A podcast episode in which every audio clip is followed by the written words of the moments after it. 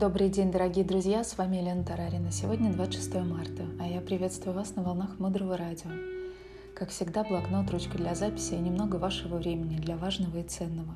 Мудрое Радио. Слушай голос. Сегодня мы поговорим об этических принципах и подробно разберем первый принцип, который называется «защита жизни». Также мы попробуем разобраться, что нам нужно делать и чего стоит избегать. Этот эфир будет состоять из двух частей – Итак, одну часть мы услышим сегодня, вторую завтра. Приступим. В древних тибетских книгах говорится, что существует, внимание, 84 тысячи типов прекрасных поступков, которые мы с вами можем создать. И есть знаменитый список, который составил для нас Майкл Роуч из 10 наиболее мощных, хороших поступков семян. Это 10 самых хороших, наиболее мощных возможностей, которые мы можем создать, экономят нам огромное количество времени для достижения наших целей. Когда мы изучаем эти 10 мощных семян или 10 этических принципов, как мы их будем называть, мы должны четко опознать, от чего мы должны полностью отказаться и что нам нужно научиться сознательно делать, чтобы накопить мощнейшую добродетель и перестать накапливать отрицательные негативные энергии. Первый принцип — это первые три принципа, это три самые распространенные действия, которые мы совершаем своим телом. Они соответствуют первому, второму и третьему этическому принципу. Дальше следует из десяти четыре принципа, которые мы совершаем посредством нашей речи. И последние три принципа — это то, что мы совершаем посредством нашего ума и наших мыслей. Итак, первый принцип — это защита жизни. В негативном ключе обозначает отнять жизнь. Самое грубое нарушение принципа – это убийство человека или человеческого плода. И очень немногие из нас убивают других существ. Как говорит Майкл Роуч, мы каждое утро не выходим на поиски с топором, чтобы кого-то убить. Но может так случиться, что мы вполне можем кого-то убить случайно. Человек, реально понимающий, как работают семена, понимающий всю систему создания, даже силу крошечных семян, будет супер-супер осторожным – в том, чтобы не подвергать жизнь свою и жизнь других людей опасности. Например, вы уже не оставите на ступеньках лестничной площадки банановую кожуру, а отнесете ее в мусор, потому что вы понимаете, что на ней может поскользнуться и травмироваться какой-то человек.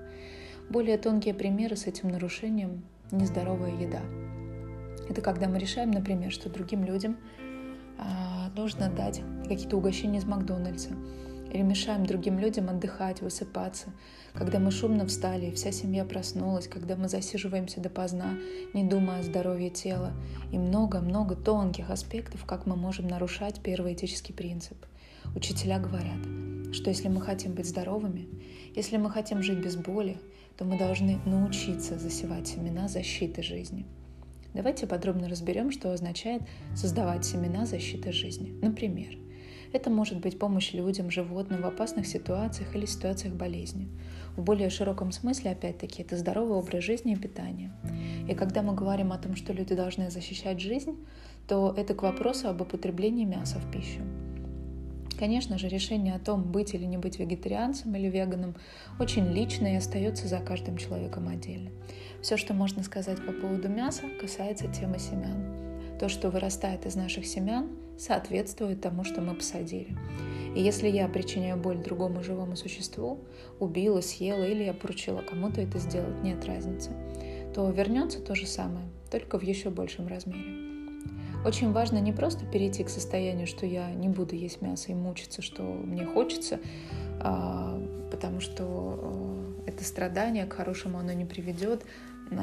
Хотеть мясо и не есть его, не понимая, почему я не ем, это неправильно. Важно сначала в голове прийти к пониманию, а потом в сердце, а потом уже в действиях. И тогда это случится само собой легко. А для этого нам нужно изучать принцип и те негативные аспекты, которые он приносит в нашу жизнь. И здесь Майкл Роуч приводит пример в поддержку вегетарианства. Он говорит, вообразите себе, что вы пришли в ресторан и заказали себе стейк – и вдруг официант подходит вам, подводит корову, дает вам топор и говорит, ок, мы вам приготовим самый лучший на свете стейк, но вам нужно убить корову самим. И Майкл Роуч говорит, что, скорее всего, большинство из нас не смогло бы этого сделать. Но ежедневно за нас это делают другие люди, потому что покупая мясо, мы создаем спрос. И правда в том, что поддержка системы, которая убивает животных, еще хуже, чем семена, когда мы убиваем животное сами, потому что мы не только получаем плохие семена из-за смерти животного, но и наше желание есть мясо создает этот спрос. Мы как бы создаем условия для того, чтобы кто-то убил это животное для нас. То есть мы создаем условия для того, чтобы кто-то нарушил и заработал гораздо более тяжелую, тяжелую карму. И еще повторюсь, что в вопросе отказа от мяса не должно быть принуждения. Вы можете попробовать начать с одного дня в неделю, нет никаких проблем. Вы можете, например, в четверг или в среду устроить себе день без мяса и так прожить год или полгода. Потом вы можете добавить среда-пятница. Вы можете ввести к себе, к примеру, вегетарианские ужины или вегетарианские завтраки. У каждого это всходит по-своему. Так, вместо, например, алкоголя, который никак не является примером защиты жизни, или шоколада, мы можем дарить мед, фрукты и что-то полезное. Это очень важно. Размышлять о том, как я вместо газировки покупаю фреш или чистую воду, на уровне мелких действий каждого дня. Как я сегодня защищаю жизнь. Дальше глубже. Оставайтесь с нами на волнах Мудрого Радио. Мудрое Радио. Жить на глубине. С вами была Елена Тарарина.